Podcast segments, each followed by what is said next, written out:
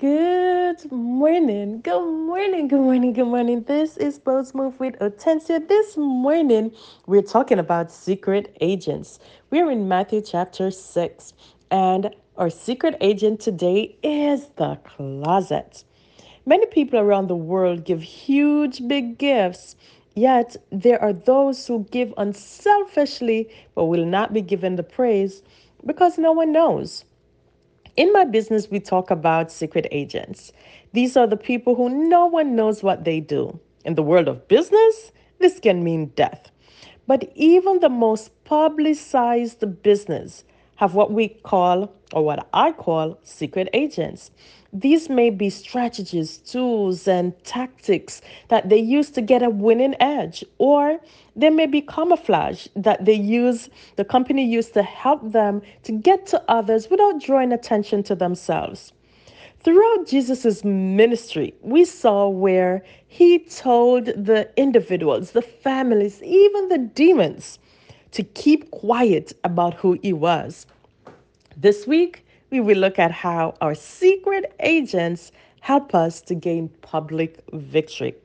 Here in Matthew chapter 6, there is a few secrets that we're going to look at in verse 6. And it calls attention to prayer.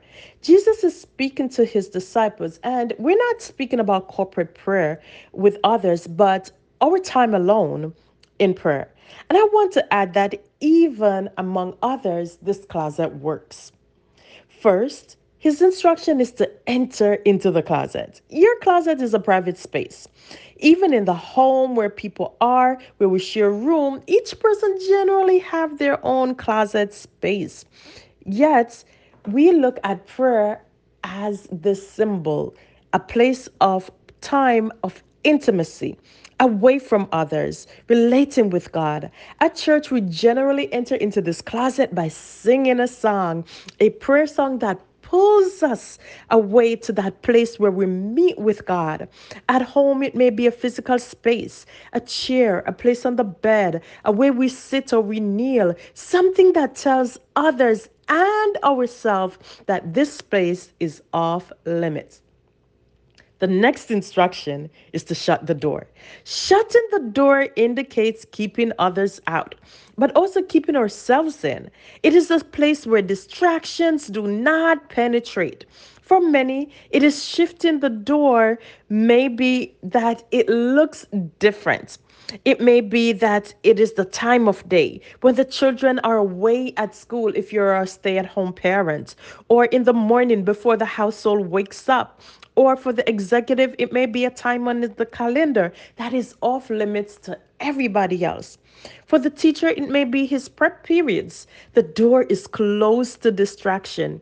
For many years, for me, it was that 40 minute trip to and from work. Wherever you find that space dedicated to shutting that door on distractions and center yourself on the Lord. Next, he said to pray. Pray to your Father which is in secret. We know that God is omnipresent. So, why is Jesus, his son, telling us that he's in secret? In Isaiah 55, verse 6, it tells us to seek him while he may be found. Call on him while he is near. So, although the Father is accessible, we have to reach out to him. It is his glory to hide things and the glory of kings to seek it out. Then the Father who sees in secret will reward us openly. This is where others think that we are overnight success, not realizing that while we were hidden, we were in communion with the one who makes wonders in secret. Today, I want you to examine the spot where you are in the light. Why are you there? And how did you get there? What is the time you spent in secret? And who did you spend that time in the closet with? Whatever happens there will definitely be revealed. I like to talk about the 2 a.m. trip to the refrigerator. It tells on the waistline. Likewise, meeting with Jesus in secret will show in the public victories. It may be that one word that you say to someone at just the right time.